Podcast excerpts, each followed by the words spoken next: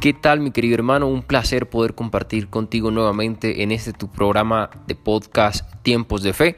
El tema que tocaremos el día de hoy será no apto para tibios. Espero que sea de bendición para ti y me ayudes difundiendo este mensaje de evangelización.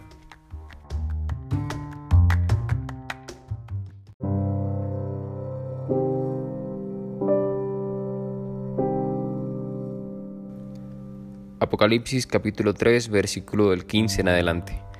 Conozco tus obras, no eres ni frío ni caliente. Ojalá fueras frío o caliente. Pero porque eres tibio y no frío o caliente, voy a vomitarte de mi boca. Tú piensas, soy rico, tengo de todo, nada me falta. Y no te das cuenta que eres un infeliz digno de compasión, pobre, ciego y desnudo. Palabra de Dios. Mis queridos hermanos, nos hemos topado el día de hoy con un tema contundente, un tema muy gráfico, muy directo de la realidad cristiana que nos afrontamos nosotros todos los días al salir de nuestra casa. El tema que vamos a tocar el día de hoy tiene por nombre no apto para tibios. ¿Por qué no apto para tibios? Nos pudiéramos preguntar nosotros, ¿quién es un tibio? Es toda aquella persona que ha decidido vivir su fe luego de una experiencia de Dios de una manera no real, es decir, a medias. Una fe acomodada, una fe al servicio de las pasiones, una fe al servicio de los sentimentalismos, una fe al servicio del mundo, no una fe al servicio de Dios. Son aquellas personas en las que decidiendo por propia voluntad seguir a Dios, deciden hacerlo de una manera mediocre. Cada uno de nosotros alguna vez en nuestra vida, en nuestro proceso de conversión, podríamos decirle bajo circunstancias negativas, adversas, puede que haya tenido momentos de dificultad, puede que haya tenido momentos de lejanía, puede que haya tenido momentos de turbación que le han hecho dudar e interiormente en su fe ha tenido repercusiones muy fuertes y esto le ha impedido vivir a cabalidad enteramente eh, su fe, su religión. Pero en este caso no hablamos de esos momentos, hablamos de un espíritu de tibieza ya arraigado en el corazón del hombre, donde hay una comodidad por no querer avanzar, donde hay una comodidad por estar apoltronado en ese estandarte de justicia moral que se ha creado, protegido eh, por vacíos emocionales. Se cree muy bueno la persona que es tibia. Y por lo general, eso es lo que hace que sea tan difícil de salir de este espíritu de tibieza. Pero en fin, volviendo al tema inicial, mis hermanos, este tema no es apto para, para tibios porque es bastante diciente y es bastante fuerte. Cada uno de nosotros puede que sí, como decía anteriormente, hayamos pasado por momentos de turbación y todo esto de prueba, de lucha, de tentaciones, el desierto que llaman y todo esto. Pero cuando ese espíritu soncava en el corazón, entra en el corazón, permea en nuestro corazón, ahí, ahí es cuando debe haber delicadeza de parte nuestra para estar pendientes y poder dejarlo atrás y superarlo. ¿Por qué razón? Va a decir Apocalipsis, conozco tus obras, no eres frío ni caliente. Ojalá fueras frío o caliente. Esto es una semejanza muy grande que nos lanza el Señor a través de Juan. Nos está diciendo en este momento, ojalá por lo menos fueras frío o caliente, pero ninguna de las dos. No te decides. Estás jugando con una vela al demonio y con una vela a Dios. Una doble vida. Pero uno puede decir, pero Juan, ¿a qué te refieres con la tibieza? Resúmemela, pónmela fácil. De papilla, como quien dice. Pues muy fácil. Vamos a resumir este espíritu de tibieza en dos realidades. Primero, en la tibieza espiritual, es decir, la persona que no ora y por consiguiente, o una oración a medias también, o por consiguiente no tiene una verdadera comunicación con Dios y a ausencia de esa comunicación con Dios, pues no hay una real conversión. Y por el segundo caso, nuestra primera es la, que no ora. Y por el segundo caso, es la persona que no toma la determinación para la conversión, eh, justificándose en que es bueno. Es decir, eh, lo que dice en el versículo 17, soy rico, tengo de todo, nada me falta, y, y no te das cuenta que eres un infeliz digno de compasión, pobre, ciego y desnudo. Entonces, esas son las dos realidades que vamos a tocarle. Entonces, en primer caso, la tibieza refiriéndose a la parte espiritual. Cuando una persona no ora, no tiene una comunicación directa con Dios. Recordemos que esa es la oración. La oración es un canal que abre eh, el ser humano para que Dios entre, obre en su conciencia, ilumine el entendimiento, mueva la voluntad, para que la gracia misericordiosa de nuestro Señor nos incentive a movernos. Es decir, si tú supieras quién te pide beber, dice la samaritana, exactamente, cuando nosotros conocemos al Señor a través de la escucha, a través del movimiento de nuestra voluntad, del movimiento de nuestra alma hacia la cercanía de Dios, cuando conocemos profundamente este sentimiento, esta vivencia, esta experiencia de Dios, que no solamente es sensorial, subjetiva, em, altruista, emocional, no cuando entendemos la fuerza que proviene del Señor y somos movidos a la caridad, somos movidos al servicio, en ese momento esa comunicación, ese canal de gracia que se abre, luego que se busca por medio de la confesión, por medio de los sacramentos al Señor, inicia un proceso de santificación. Eso le conocemos nosotros como proceso de conversión. ¿Qué termina cuando? Cuando me muero. Decir, ah, ya estoy convertido, pues Dios te bendiga, dile a la Virgen María que se baje del altar y te va subiendo tú. Así de sencillo. Pero bueno, para entendidos, para no entendidos, básicos y elementales, como cada uno de nosotros, mis hermanos, hemos llegado al punto donde la tibieza se ha convertido en el pan de cada día. Tenemos iglesias llenas, grupos de oraciones llenos, tenemos gente que asiste a la misa, tenemos gente que asiste a la Santa Eucaristía, lógicamente, gente que va a rezar el rosario por fulanito, gente que va al apostolado tal, gente que va, pero no hay conversión. Esa misma gente que va llena a las iglesias los domingos, también va llena los antros los, los fines de semana el sábado. O la misma gente que, llena esas iglesias, eh, también va y llena sitios de nueva era o de medicina homeopática y, todo esto. ¿A qué nos referimos con esta clase de tibieza espiritual? Al haber una ininterrumpida unión a Dios, pues la persona siempre va a tener un entendimiento guiado. Puede tener heridas en el entendimiento que luego se van a ir sanando.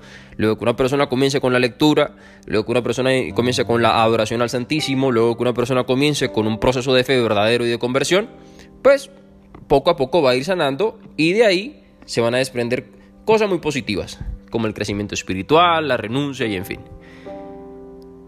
Pero al no haber una conversión en la oración, es decir, al no permitir que mi oración se convierta hacia lo que Dios quiere que sea, va a haber un estancamiento en la vida espiritual. Entonces son personas que pueden durar 30, 40 años en la iglesia, pero sin una conversión real. Acomodados acomodados a lo que dicen los demás, acomodados a lo que los demás piden, acomodados a lo que la fe emotiva y sensorial, esta fe que se nos vende a través de los medios de comunicación, eh, le solicita. Pero no, mis hermanos, la fe que el Señor quiere en nosotros es una fe verdadera, es una fe que habita en el corazón. Ojalá fueras frío o caliente, dice la palabra de nuestro Señor. Se refiere a esto porque es un signo de exclamación muy fuerte a nuestras vidas, a decir, hey, por lo menos, lo mínimo que te pido es esto. Entonces, hoy el Señor nos pide esto. Recordemos que cuando una persona ya inicia un proceso de conversión, ya inicia una vida de fe, pues ya no puede volver a ser frío. Ya de ahí para abajo es tibio. Entonces, eso en cuanto a la tibieza espiritual. Cuando hay una tibieza espiritual, no hay una real conversión y la persona queda aquejada, adolorida, no le crea la palabra de Dios, no le crea al Señor. Tiene una mediocre visión de lo que es la fe, porque no la ha logrado experimentar a su totalidad. Entonces una persona que sigue creyendo que está bien como está, que está bien rezar el rosario de vez en cuando, que está bien ir a misa de vez en cuando, pero se le olvida que si no se asiste a misa el domingo, pues es pecado mortal y que hay un riesgo muy alto de, de condenación. Y esto no lo digo yo, lo dice el Catecismo de la Iglesia Católica. Entonces, si nosotros por lo menos lo mínimo, lo básico, de experimentar en nuestra fe, de creer en nuestra fe, es vivirla, ser coherentes con esto, pues no cumplimos con eso, pues entonces nuestra vida será sesgada a las emotividades del, del qué dirán y de lo que pase. En fin. Siguiente punto, porque ya se me está acabando el tiempo. Una disculpa. En el siguiente punto vamos a meditar entonces las obras específicamente.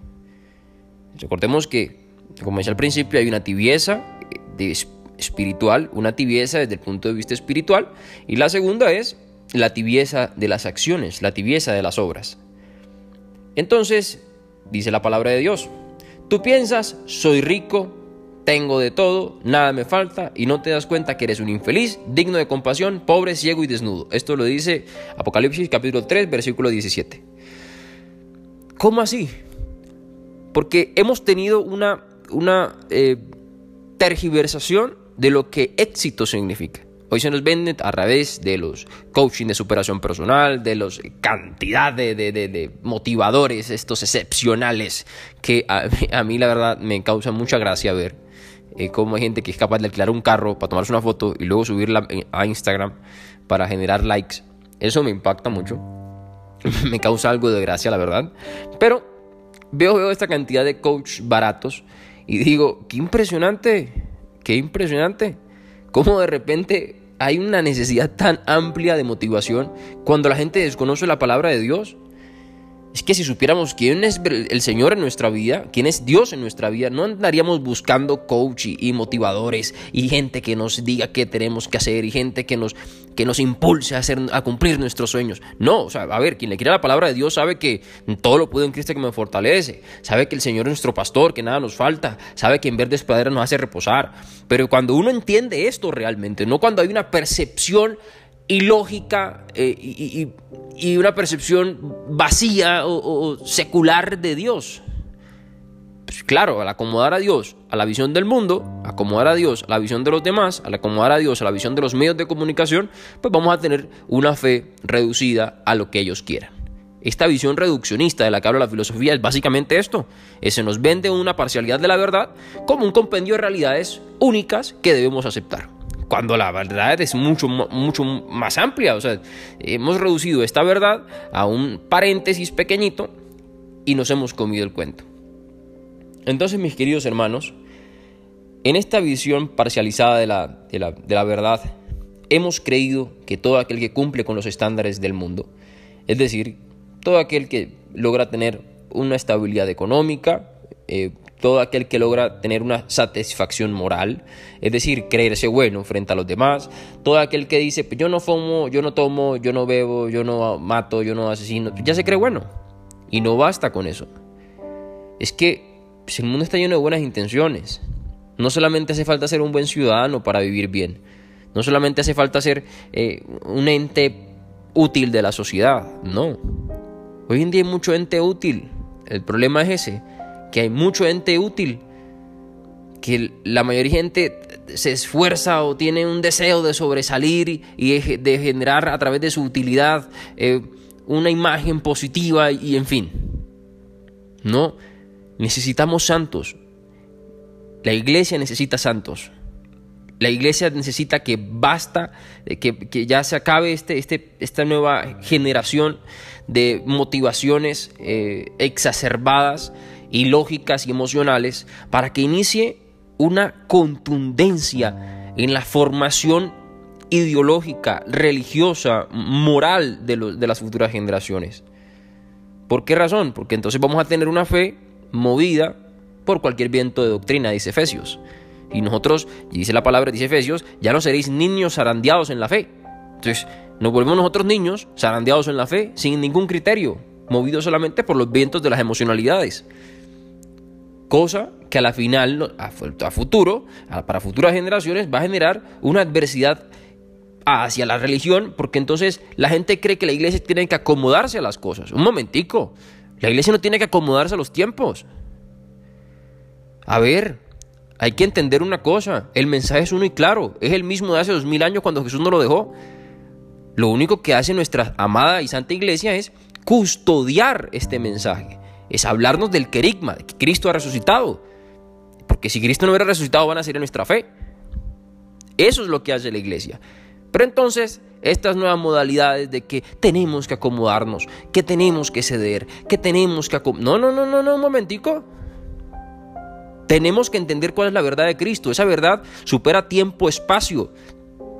Esa verdad rompe los esquemas físicos de la sociedad y dice, hey, no, esto fue lo que nuestro Señor nos dejó. Yo está bien que no creas, está bien que digas, yo no voy a estar a favor de esta situación, pero, pero acolitar el hecho de que debemos ceder como católico, eso es otra cosa. Porque lo mínimo que nosotros debemos hacer como católicos practicantes de nuestra fe es defender nuestra amada iglesia. No acolitar lo que los demás quieren volverla. No permitir que vengan escrutinios como ahora es, impresionante. Yo no puedo creer que haya un católico que sea abortista. ¿O cómo es posible que estas nuevas generaciones, ahora hay un movimiento de católicos abortistas, por las mujeres católicas por el aborto? ¿Qué falta de respeto es esto? Entonces, y no estoy mintiendo, o sea, las pueden ver en las marchas feministas. Entonces, uno, uno puede llegar a entender, ¿ese acaso es un católico? No, eso es un pagano bautizado. Es una persona que no conoció su fe y a través de la tibieza, entonces no logra entender el llamado de conversión que tenemos cada uno de nosotros. Ya para terminar, mis hermanos, supongo que sacaré un, segundo capítulo de esto porque es un tema bastante interesante. Creo que la tibieza ha sido el refugio de Satanás. La tibieza ha sido el engaño más grande que se nos ha vendido y lo hemos comido claritico y no nos hemos dado cuenta. Hemos creído que esto es la verdad. Y no es así. Nuestra iglesia es una, santa, católica y apostólica. Y si nosotros, que decimos ser católicos, no la defendemos, no defendemos sus principios, pues ¿qué se queda para los demás? ¿Qué se queda para las futuras generaciones? ¿Quién te va a reemplazar a ti cuando no estés? Piensa en tus hijos. Piensa en la responsabilidad que tienes con ellos. Piensa en las futuras generaciones, sobrinos, nietos, tíos, abuelos, en fin las, generaciones que vienen antes y después de ti. ¿Qué bien estás haciendo por ellos? ¿Qué clase de fe le estás dejando? ¿Qué clase de fe les estás enseñando? Qué pena que te cuestione, pero el tema de hoy era la tibieza. Entonces, Dios te bendiga y recuerda, advertí de entrada, esto no es apto para tibios. Dios te bendiga.